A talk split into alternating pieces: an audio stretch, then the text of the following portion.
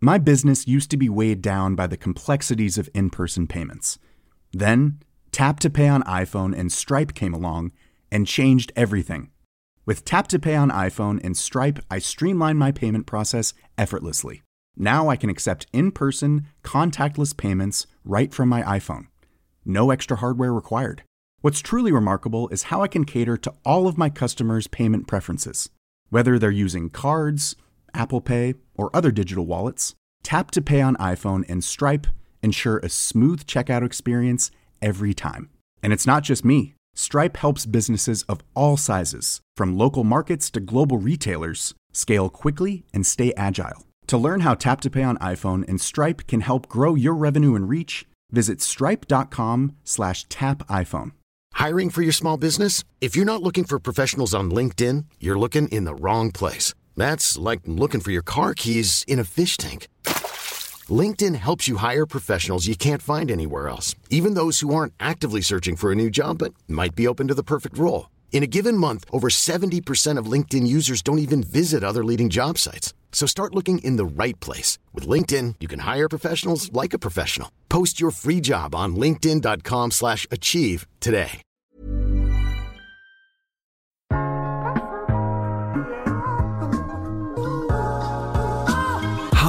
Mit navn er Esben Brandborg Østeby, og du lytter til iværksætterhistorie produceret af Podtribe Media. I Løvens Hule, sæson 6, lykkedes det for iværksætter Katrine Lige Larsen at få Christian Arnsted til at investere 700.000 kroner for 20% af hendes virksomhed, Copenhagen Cartel, som sælger bæredygtig bade-, sports- og joggingtøj. Og hvad må Katrine derudover har fået ud af det nye partnerskab? Det her med øh, via Christian at få adgang til hele Blazer-netværket, både at kunne spare med andre øh, startups, som er noget længere i, øh, på rejsen, end jeg er, men også det her med at kunne øh, få hjælp til alt lige fra øh, sådan det juridiske til paid, til SEO-optimeringer, alle de her ting, som vil koste os rigtig meget, både på ressourcer og, og økonomisk, fordi vi stadig er en lille virksomhed, jamen det bliver der lige pludselig åbnet en dør op til via Christian, og det, den impact, det har haft, har næsten været vildere end, hvad skal man sige, en pose penge. Da vi allerede har fortalt Katrines historie her på kanalen, så er min snak ikke kun med Katrine, i det Christian også deltager. Samtalen handler derfor også primært om løvens hule og bæredygtige investeringer. Her er blandt andet, hvordan de hver for sig forbereder sig til programmet, og hvorvidt der er kommet et paradigmeskifte hos danske investorer i forhold til de lidt mere bløde værdier. Ellers har jeg ikke så meget mere at sige end rigtig god lytterfornøjelse. Katrine, lad os starte med dig. Vi har jo lavet en episode med dig tidligere. Mm, og jeg er heldig. det er jo ikke mere end... Uh, ja, det, det må man sige. Det er fire måneder siden, Ja. og uh, der er jo sket lidt af hvert. Det må man sige. Dengang, der, havde du, uh, der afsluttede vi med at tale lidt om pop-up butik. At det har du afprøvet lidt i, uh, i sommeren. Og at det faktisk gik meget godt. Altså, du havde på et år jo omsat for cirka 700.000 kroner, og en femtedel af det kom faktisk fra, fra den pop-up butik. Mm. Men nu er der, nu er der jo coronarestriktioner, og så man kan jo vel ikke engang sådan tænke lidt ind i, om man så skulle prøve det af igen. Nej, det vil, det vil være lidt udfordrende i hvert fald. Øh, men øh, lad os håbe på, at det åbner op igen på et tidspunkt. Så er jeg i hvert fald klar på at, øh, at prøve det af igen. Det, der er sket siden sidst, er jo også, at vi har udvidet på kollektionen. Øhm, så vi har fået øh, activewear, og vi har fået øh, joggingtøj. Øhm, og de to kategorier er en smule nemmere at sælge online, da det ikke kræver lige så meget, at man, man prøver det på. Så øh, på den måde kan man sige, at vi har løst problemet lidt. Så, så i stedet for at have en pop butik så har I fokuseret på at, at udvide kollektionerne. Ja, og, øh, og så maksimere mere på, øh, på den online del. Der er jo også sket det, Katrina, at du har været inde i løvens hule. Ja, Og tillykke med, med den investering. jo tak. Hvordan var det så, sådan at skulle sådan forberede sig til, uh, til sådan noget? Var det nemt? Altså jeg vil sige, øh, forberedelserne i sig selv var bare øh, lidt et kaos, øh, fordi jeg har aldrig prøvet at skulle forberede mig til noget lignende øh, før. Øh, som med så meget andet, så googlede jeg mig til en hel masse, men øh, der var desværre ikke så meget. Øh, jeg troede faktisk, fordi at der er kørt så mange sæsoner af Løvens Hule nu, at der var en masse øh, materiale at hente, øh, hvor der stod nærmest fra A til Z, sådan forbereder du dig til løvens hule. Øh, det var der ikke. Så jeg, jeg måtte ligesom øh, finde på det lidt selv, og øh, tog ligesom mit eget take på det. Jeg kunne godt se, at der var nogle, nogle enkelte dokumenter, der lå op med folk, der havde holdt fokusgrupper og så videre. Øh, men jeg holdt det egentlig meget sådan internt, og øh, øvede mig med min kæreste. Øh, og vi tog faktisk øh, på en lille tur, hvor vi, øh, hvor vi nærmest bare gik i sådan løvens hule mode, og øh, skrev hele pitch-delen, og fandt ud af, hvad, hvad skulle fokus ligesom være. Og for mig, der handlede det jo, som I kan se i afsnittet, jo rigtig meget om hjerte og om purpose. Og det var faktisk bare det, jeg også tog udgangspunkt i i forberedelserne. Selvfølgelig havde jeg øh, nogle tal, jeg skulle igennem også, og der havde jeg faktisk hjælp fra, øh, fra en af mine kammerater, som normalt sidder med investeringer, som ligesom tæskede mig igennem alle, alle de her øh, nøgletal, man selvfølgelig skal kunne, når man står i løvens hule. Så øh, jeg vil sige, at forberedelsesdelen ville jeg ønske, at jeg kunne have fået lidt mere hjælp til, eller i det mindste en eller anden form for opskrift, men det er der måske bare ikke, fordi alle cases er forskellige. Øhm, men det har i hvert fald været en, været en stor hjælp for mig. Jamen, jeg, du, det, jeg tror, det du egentlig refererer til, den ene ting, du har set, det var, at Statum på et tidspunkt, som vi også har snakket med her på kanalen, at de har lavet sådan 100 spørgsmål, man sådan skal stille sig selv, mm. inden man kommer ind til, til løvens hule. Ja. Hvilke, hvad, hvad var den største udfordring i den forbindelse? Altså det der med, altså en ting var, at du ikke kunne finde noget, noget brugbart i forhold til, øhm, til forberedelse, men hvad var den største udfordring i forberedelsen for dig? Det var at begrænse mig selv, tror jeg det var ligesom det her med, hvad, hvad er fokus? Øhm, fordi i bund og grund tror jeg, at alle, der har startet en virksomhed, kan jo snakke i 10 timer om deres virksomhed. Men hvad er fokus, og hvad er det reelt, øh, man skal give af informationer, øh, for at kunne, øh, hvad skal man sige, inspirere nok, og øh, til ligesom at få en af de her løver på. Øh, så for mig, der var det meget mere at begrænse mig selv, i form af den data, jeg skulle give, og den information, jeg skulle give. Skal jeg fortælle om hele min rejse til Bali? Skulle jeg fortælle om, hvordan jeg startede produktionen? Skulle jeg fortælle om kun på, øh, på tal og, øh, og Excel-ark? Altså sådan, der, var, der var virkelig en masse sådan begrænsning i det. Ja, jeg kunne egentlig også godt tænke mig lige prøve at spørge uh, dig, Christian, fordi, øh, og, og velkommen til til dig også, i øvrigt. Mange tak. Tak for invitationen. Det var så lidt. Hvad, hvad så sådan sidder løverne så, altså I kan jo ikke forberede jer på, hvem der sådan kommer ned. Det kan, Katrine hun kunne jo forberede sig på, at det er jer fem, der sidder dernede. I ved ikke, hvilke cases, der kommer derind.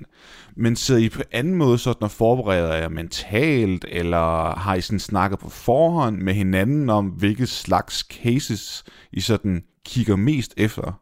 Altså man har helt sikkert tænkt lidt over, at der er noget, der sikkert passer godt ind i, i noget af det, man arbejder med, og noget af det, man ved noget omkring, øh, som man derfor synes er fedt at investere ind i.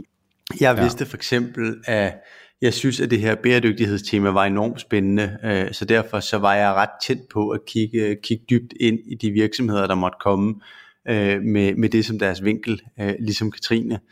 Og så kan man sige, så ved jeg også lidt omkring consumer brands, øh, og hvad det vil sige at opbygge et nyt brand og en brandidentitet. Øh, og derfor nogle af de virksomheder, hvor, hvor jeg kan hjælpe med det, er altså også relevante for mig. Og ellers så handler det jo om at forsøge at komme ind og være nogenlunde veludvilet, så man kan, kan stille nogle gode spørgsmål til, øh, til iværksætterne. Ja, det giver, det giver selvfølgelig god mening. Men, men der er ikke den der synkronisering af, at man har på forhånd snakket sammen om, at for det gør investorer jo oftest, de går sammen om at lave en investering. Altså, lad os sige, at øh, Jesper Buk også gik meget op i øh, bæredygtige investeringer. Jamen, så så har man som forvejen snakket med ham om, at når, hvis der kommer en case ned, der så lad os gå sammen, og så kan du tage lead på den ene, og jeg kan tage lead på den anden, eller hvad? Altså, der er bestemt situationer, hvor vi går sammen og laver fælles investeringer, øh, og det er jo også rigtig, rigtig øh, sjovt, og, og, når, når vi gør det. Men der er faktisk flest investeringer i løvens fugle, typisk som er soloinvesteringer. øh, og det kommer også lidt ud fra, når der kommer noget, der passer super godt ind i ens forretninger, som man er super tæt på, øh, så vil man jo gerne forsøge at komme ind og, og købe en eller anden rimelig del af virksomheden, som gør, at det giver god mening at bruge sin, sin energi der bagefter. Så for eksempel, da, da Katrine kom med Copenhagen Cartel, der var jeg ikke i tvivl om, at den ville jeg rigtig gerne byde på øh, bare mig. og det vidste du allerede, da, da hun havde lavet sin pitch?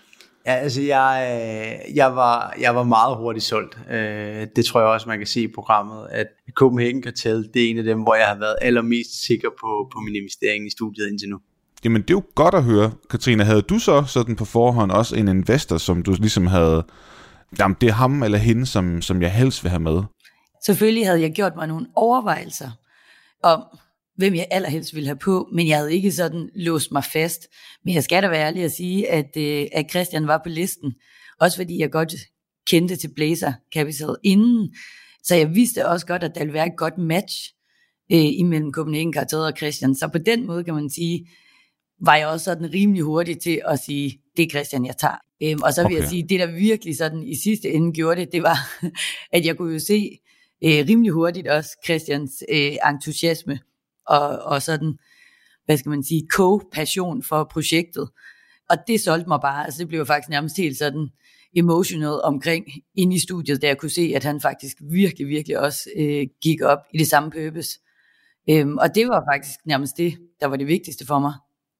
Ja, det siger jo lidt også ind om, at, at selvom man egentlig måske har forberedt sig og sådan tænkt en tanke om, om det er dem her, man egentlig sådan kigger mest efter. Du kan ikke helt vide, hvad du sådan ender med at gøre, for når du sidder derinde, så er der også bare andre ting. Altså, der er den, ja, den gut feelings, det mm. er energien og dynamikken, kan man mm. sige som i sidste ende har en, øh, en, en stor Præcis. betydning. Og jeg følte faktisk i studiet, at der var sådan en lang øh, periode, hvor jeg, hvor, hvor jeg nærmest følte, at det kun var Christian og mig, der var i studiet, fordi vi bare, vi bare talte sammen. Så øh, jeg vidste også rimelig hurtigt, efter jeg kom derind, altså sådan, det er Christian. Øh, jeg vil vælge, hvis, hvis jeg er så heldig, at han byder ind. Din case er jo sådan, øh, og det snakker vi også om i, i sidste episode, meget purpose er drevet. Mm-hmm. Men jeg kan også huske, at du sagde også, at jamen, det var faktisk vigtigere end det, at skulle tjene mange, mange penge på forretningen. Mm. Men når man skal have en investor ind, så skal man vel også tænke lidt i, de skal vel også have deres penge tilbage. Ja, altså jeg, jeg vil sige, det er lidt given, ikke, at man skal have styr på sine tal, fordi det er bare sådan, det fundamentale i at skulle bygge en virksomhed, om det er purpose-driven eller profit-driven, eller hvad det er, så skal der jo selvfølgelig være styr på the basics. Øhm, men det jeg faktisk synes, at min case i Løvens Hule er et meget godt eksempel på, det er, at vi måske også er ved at bevæge os over i et nyt sådan paradigme, når det kommer til øh, iværksætteri og investering og så videre, som netop måske, nu er det bare min, min feeling, men fokuserer øh, ikke kun på, men lige så meget på de mere sådan bløde feminine værdier, som purpose øh, falder, falder i kategori med. Øhm, jeg har talt med rigtig mange kvinder tidligere, som godt kan blive lidt skræmt over hele iværksætterinarrativet og øh, iværksætternarrativet, fordi det er lidt maskulint drevet nogle gange. Men jeg synes netop, at det her, øh, den her case øh, med Christian og jeg, virkelig er et bevis på, at purpose virkelig også rykker lige nu. Øhm, og jeg fornemmer også på Christian, at det er en af grundene til, at han investerede i Copenhagen Cartel. Selvfølgelig, fordi han kunne se, at det også kunne blive en rigtig god forretning, men mindst lige så meget på grund af det her. Det du har fuldstændig ret i, Katrine. Altså, der var, uh, Copenhagen Cartel er jo meget, meget tidlig i sin rejse, så det, der helt klart var, var overbevisende, det var din historie, uh, og det var det, du gerne ville med det. Mm. Uh, og så tror jeg egentlig også, at der kan være en rigtig fin sammenhæng mellem både det at bygge en, en sustainable virksomhed og have en sustainable vinkel.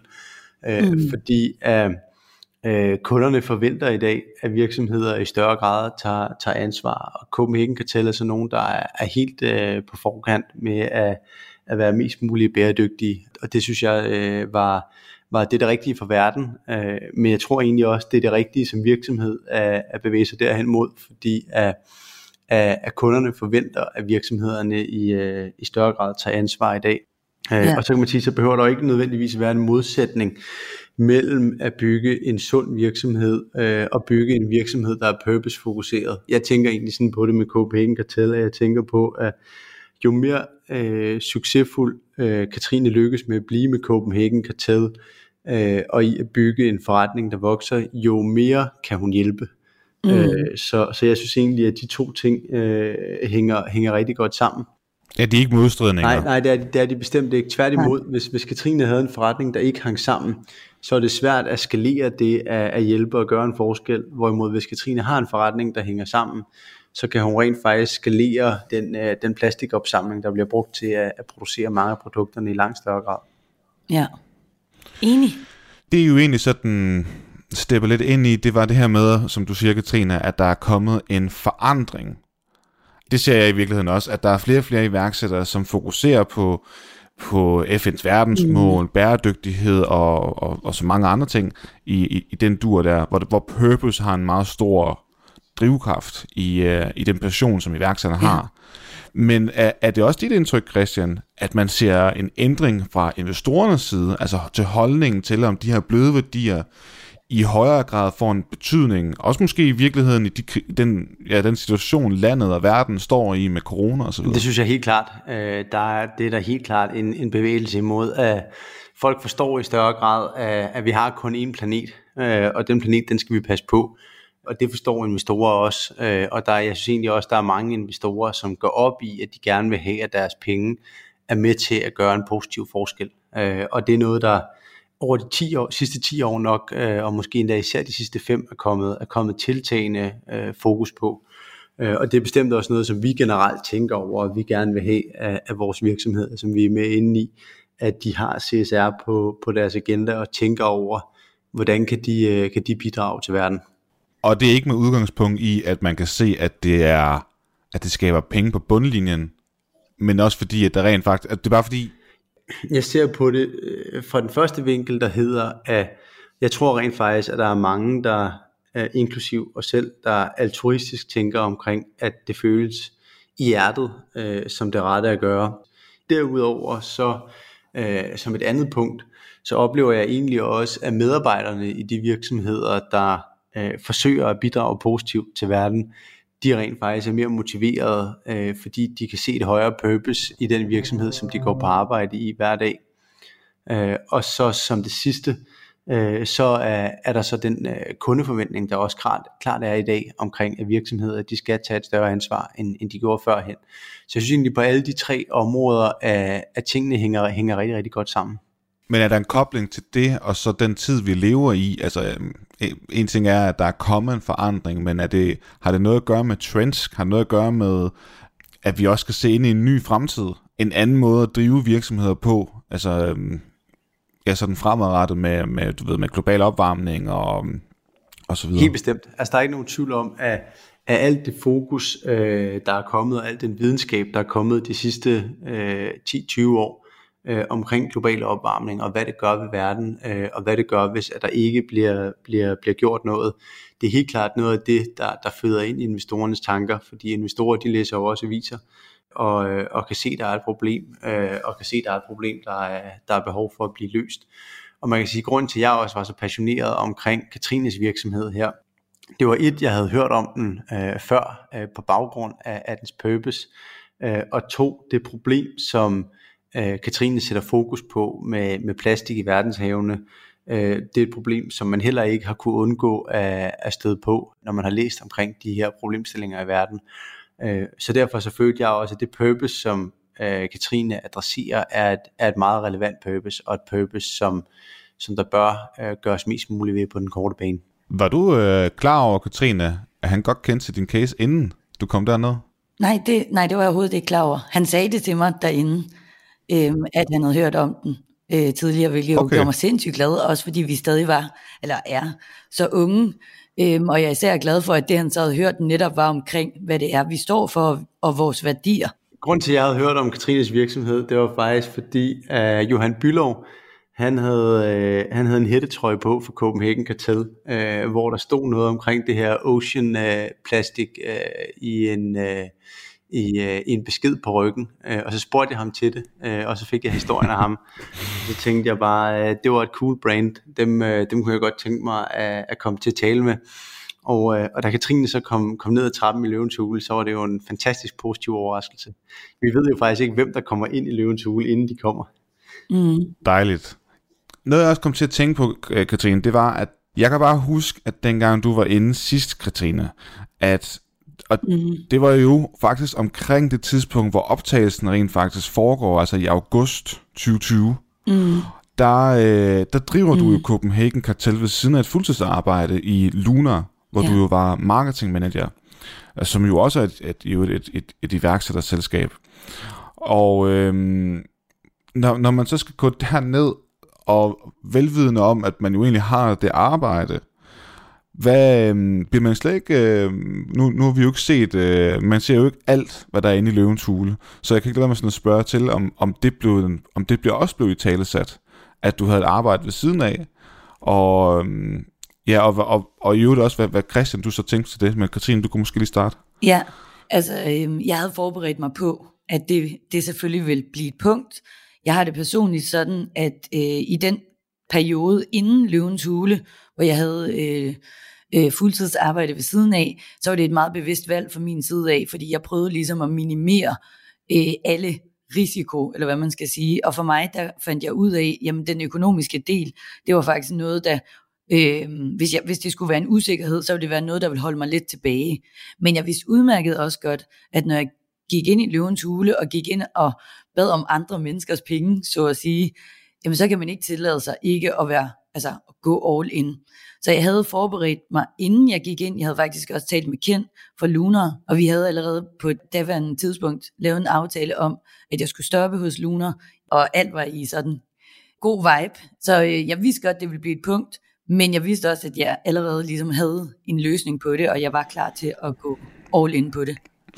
Okay, så man kan sige, så du havde en plan, og ja. så upåagtet, hvad de egentlig, vil, altså hvad Christian og de andre investorer mm. eventuelt vil, vil sige til det. Ja. Øh, det kunne også være, at de vidste, at du, at hvis de havde hørt om det før, at du ikke var fuldtid på det endnu, mm. øh, at så kunne de have stillet et spørgsmål, så havde du faktisk noget, du sådan kunne smide tilbage i hovedet. Jamen det har jeg faktisk tænkt over, det har jeg en løsning på. Lige okay, præcis. Fedt. Så man kan sige, at ligegyldigt hvad der var sket i løvens hule, så var min min mening ligesom at skulle gå fuldtid på det øh, hurtigst muligt. Så blev det så muligt gjort lidt tidligere end forventet øh, på grund af den her investering fra Christian.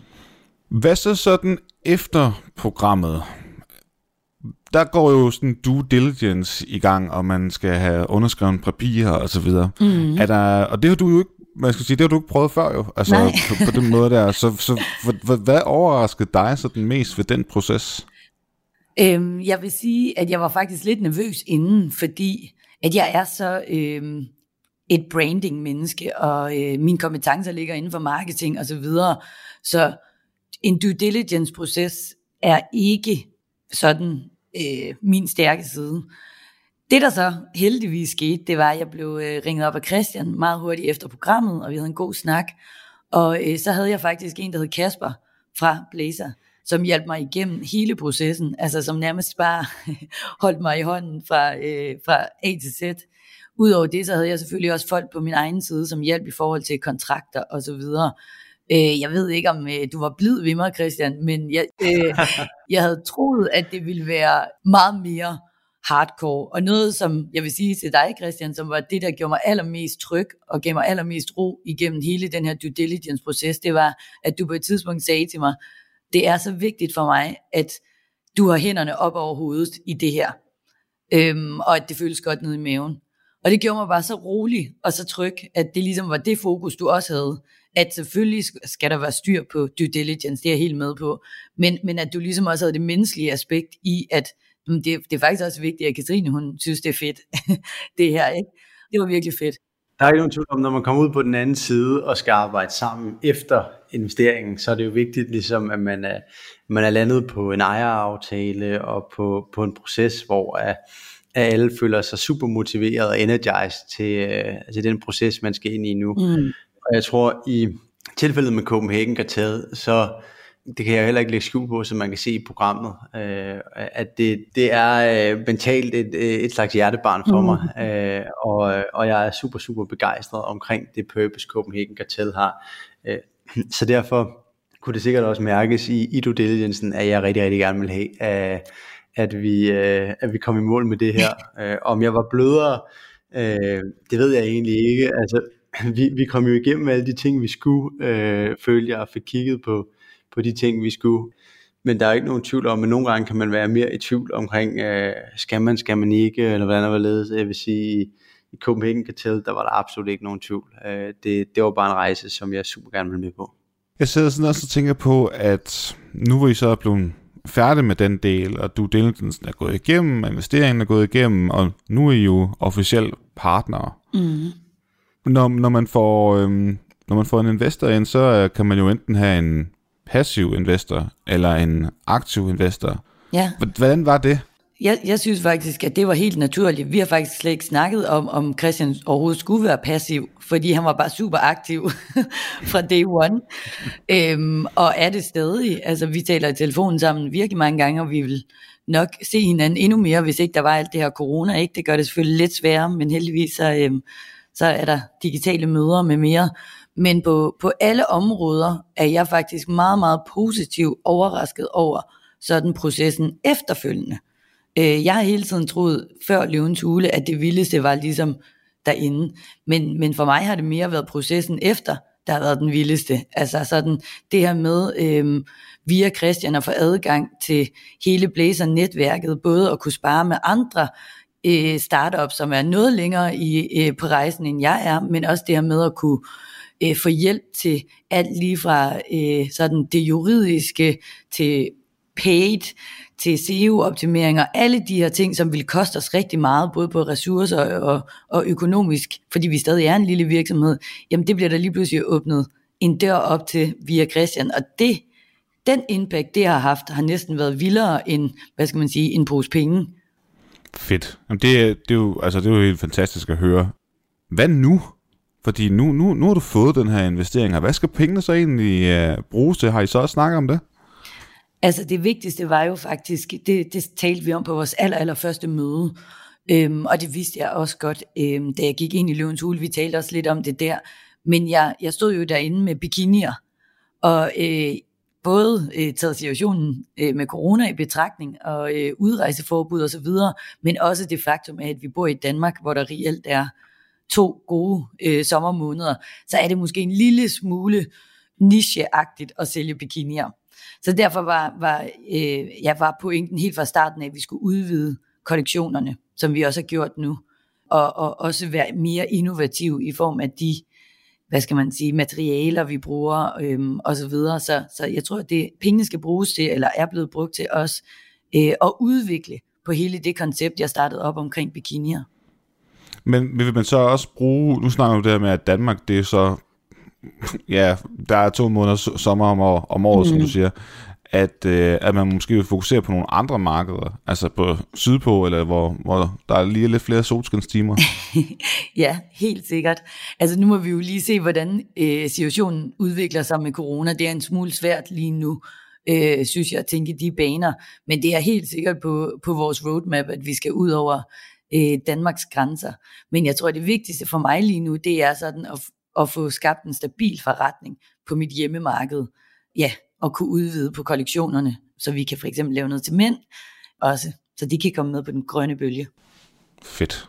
Jeg sidder lige nu i et øh, jogging set fra Copenhagen Cartel, som er det første mandeprodukt, mm-hmm. så øh, den rejse er allerede begyndt. Mm-hmm. Fedt. Sådan. Og jeg sidder i det samme, Christian. så det kunne være kønt, hvis, vi havde, hvis der havde været video på. Sådan. Hvad hedder det, um, Christian, hvordan undgår man sådan og du ved, altså, du, du kender det jo, at iværksætterens virksomhed, da det de har startet, det er jo ligesom deres, deres egen baby, uh, eller hjertebarn. Hvordan undgår man så som investor, og, for det ene ting er jo sådan at, at give nogle penge, og komme ind og, og hjælpe til, men hvordan undgår man at komme ind og, sådan og, og du ved, skille det hele ad, og så også, altså så iværksætterne selv føler, at de ligesom er med på tingene? Jeg tror, det er et spørgsmål omkring, at alle de beslutninger, der bliver truffet i virksomheden, det skal være dialogbeslutninger, og det skal være noget, som iværksætteren øh, kan se sig selv ind i, af, af en beslutning, som de også synes er rigtig. Mange af de idéer, som jeg har haft øh, til Copenhagen Cartel, dem har jeg, har jeg forsøgt i hvert fald at lægge op som idéer til Katrine, hvor Katrine så har det sidste ord til at sige, om den her idé, den skal materialiseres eller ej. Øh, og det tror jeg egentlig er den måde, man, man som investor kan spare bedst muligt, fordi øh, hvis du forsøger at tvinge en idé igennem, som øh, stifterne, stifteren eller stifterne i en virksomhed ikke kan se sig selv ind i, så bliver det sjældent godt på den lange bane, fordi så er det ikke noget, de står bag og kæmper for. Nej, præcis. Øh, så, så det skal helst være beslutninger, hvor øh, at stifteren også føler, at det her det vil være den beslutning, de selv vil have truffet, hvis investoren ikke, øh, ikke øh, havde, havde stemt for det også. Ja, for ellers så vil det jo også komme til at måske fremstå sådan en lille smule tyrannisk, eller lidt uh, aristokratisk. Altså at man, nu kommer jeg ind her og, og, i hvert fald giver ikke, dig... Christian. Nej, det, det, det tænkte jeg også. Øh, Det, nærmere Ja. modsatte. Nej, altså, det er, øh, man kan sige, som investor, der, i hvert fald som aktiv investor, der er du selvfølgelig tæt på virksomheden, og du, du følger op, øh, og, og vi følger måske ekstra tæt op på de ting, vi er med i, fordi at vi har mange ressourcer i, i Blazer, der arbejder med, med de brands, som vi, øh, som vi er, er en del af. Men by the end of the day, så er det jo Katrine, øh, der sidder sammen med ordpinden, øh, sammen med det, det team, Katrine nu har, har etableret rundt om sig. Øh, og, og derfor så, øh, så skal det være, øh, være noget, hvor øh, at der er et, et, et rigtig godt samspil omkring beslutningerne. Fedt. Katrine, hvordan har det så været også? Fordi du har jo, vi snakker lidt om før, at så gik I gang med due diligence og så videre, men hvordan har det så også været at skulle, altså, det er jo ikke dit eget længere. Nu, nu, nu, nu har du en partner, Ja. og, og, og sådan skulle, uh, skulle samarbejde med, med, med, ja, med en menneske, du jo i bund og grund ikke kender, udover selvfølgelig fra, fra Løvens Hule. Jamen altså, øh, jeg vil sige, på den helt store klinge, så har det bare været en kæmpe sådan forløsning. Fordi når man sidder ene mand, så øh, har man også ansvaret for det hele. Og øh, det er de færreste, der kan alt virkelig godt.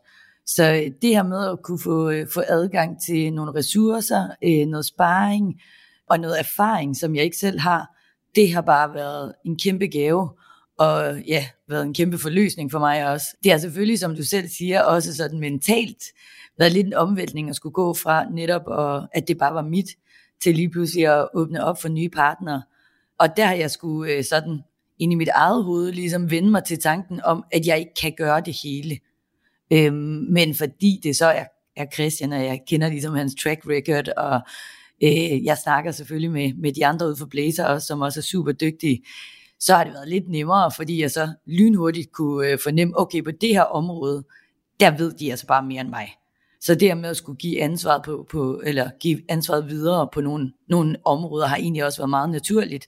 Men igen har der selvfølgelig lige været den her mentale omvæltning.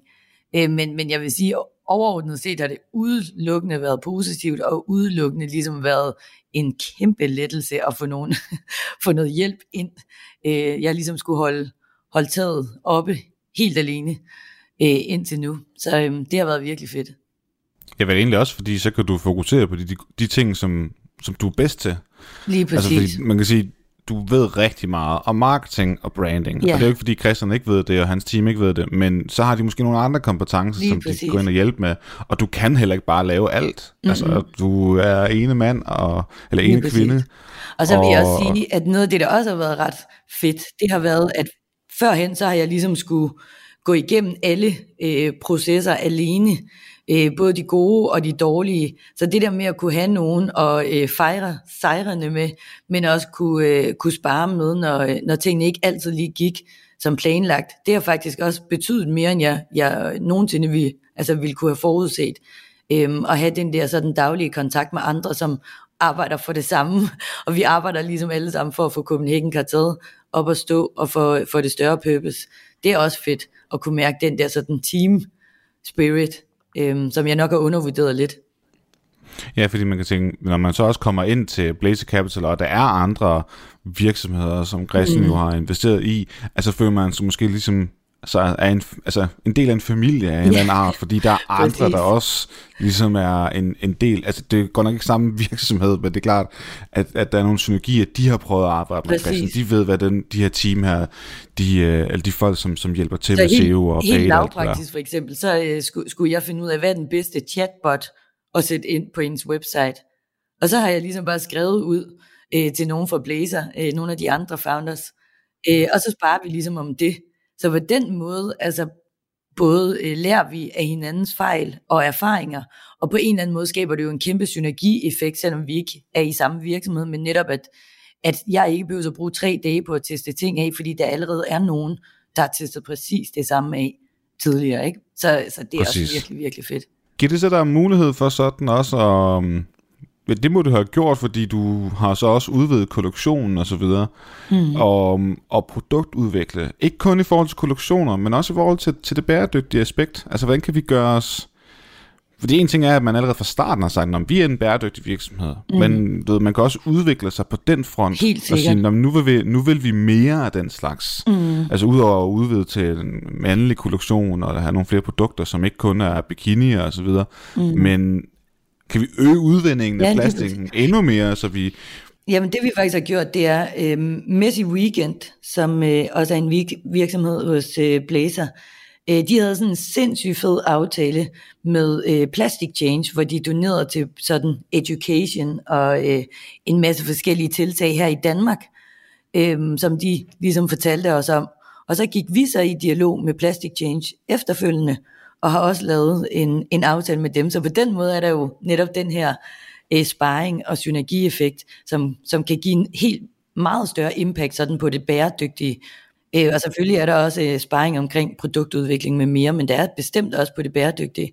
Så, så generelt kan man sige, at selvom vi stadig er en lille virksomhed med, med, med få ansatte, så føles det, når man så bliver en del af Blazer, som om man lige pludselig har fået adgang til en masse, masse kollegaer, øh, som man øh, enten over kaffemaskinen eller over Slack ligesom kan spørge om sådan helt lavpraktiske spørgsmål, men også tage nogle af de lidt større debatter omkring bæredygtighed. Så det er jo, øh, det er jo en kæmpe gave. Den her aftale med Plastic Chains, ja jeg kender ikke lige helt til Plastic Change, men jeg tror, jeg har hørt navnet før. Man kunne måske sådan lige nævne, hvad, hvad det er for en størrelse. Ja, men Plastic Change er faktisk øh, den største danske miljøorganisation, som netop arbejder med, med plastikforurening. Øh, og det, der faktisk er det fede ved Plastic Change, og grunden til, at vi har valgt at samarbejde med dem, er et, at det er en dansk øh, organisation, det vil sige, at der er også rigtig meget transparens.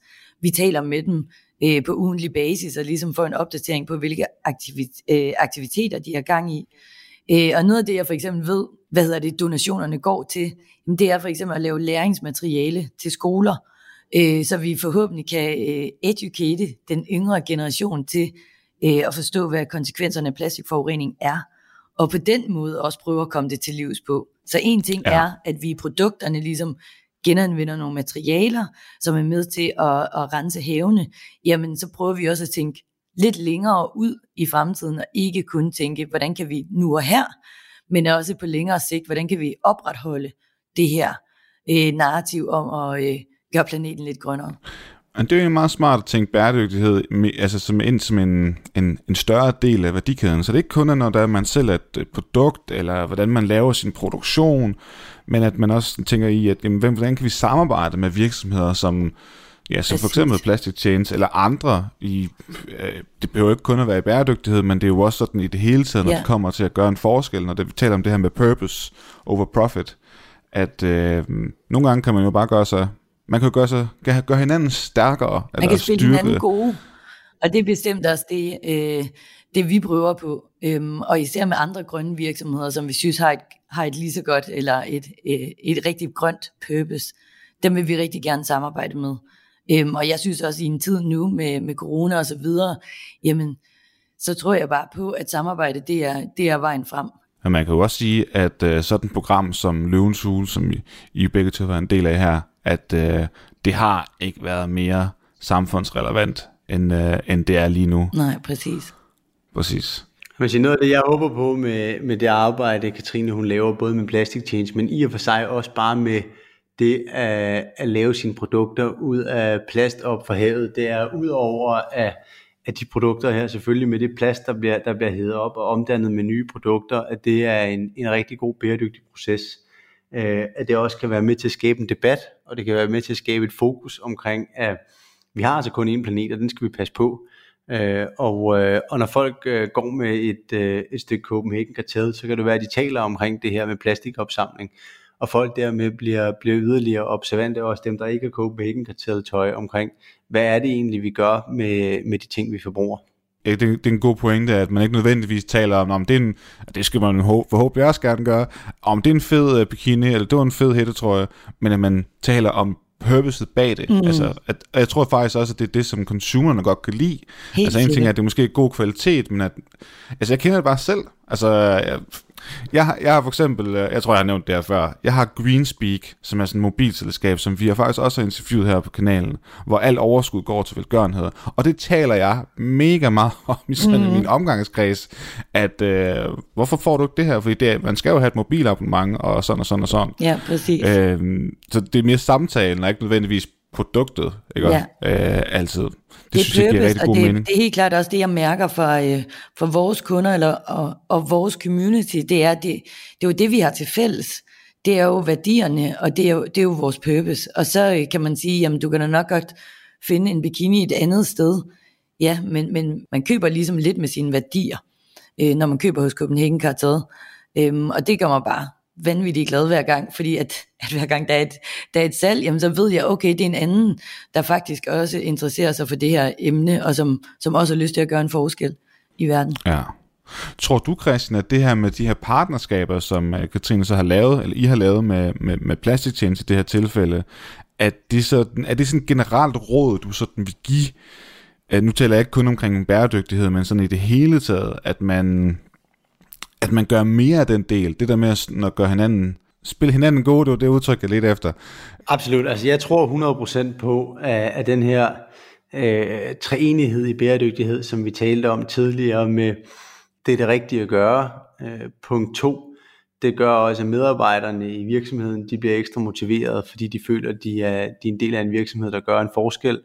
Øh, og tre, øh, kunderne de stemmer altså også med, med deres vilje omkring, at, at det her det er en vigtig agenda, og, og det vil de gerne have, at, at virksomheden de forholder sig til. Øh, så jeg, jeg tror 100% på, at, at det her er, er den rigtige vej at gå. Øh, og også derfor, at, at Copenhagen Cartel, de var kærlighed for, for første blik for mig. Og lad det være de, øh, de sidste ord. Christian og Katrine, tusind tak, fordi I vil øh, deltage her og tale lidt både om bæredygtige investeringer og det at være inde i løven hule, løvens hule som både investor og iværksætter. Al held lykke herfra. Det er også der takker. Tak for det, Esben. Det var altså anden del af iværksætterhistorien om Copenhagen Cartel. Hvis du gerne vil høre flere Løvens Hule-historier, så kan du i vores kartotek finde afsnit fra foregående sæsoner med blandt andet Shaping New Tomorrow, Barons og Jakob Risgaard. Og når ja, så bestræber vi os også på hurtigt at udgive historierne om andre iværksættere fra den nye sæson. Ellers har jeg ikke så meget med at sige end tak, fordi du lyttede med. Kan du have en rigtig god entreprenant dag, til vi høres ved. Hej.